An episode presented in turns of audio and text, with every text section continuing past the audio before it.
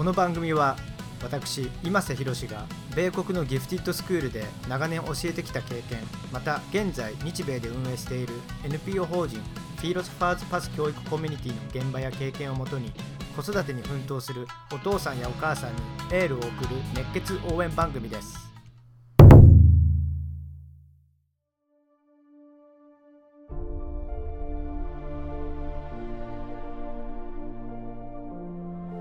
こんばんは今瀬宏です。えっとですね今日はたまたま私の誕生日なんですけれど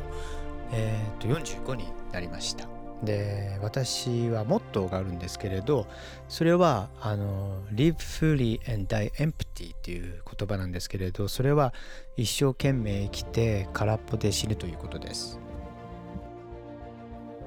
やっぱり常にあの人のためになりたいとか子供たちのためになりたいとかあとはひらめきを形にしたい。でいろんなことにねやっぱり試みたいということであの常に成長したいなっていうのはあります。まだまだ教えたいこととか伝えたいことがたくさんあってでもそれはなかなか教えるっていうことはできなくてでも一緒に体験することはできるんですよね。でお父さんお母さんにも子供たちにもあの感じてもらえたらいいなと思ってます。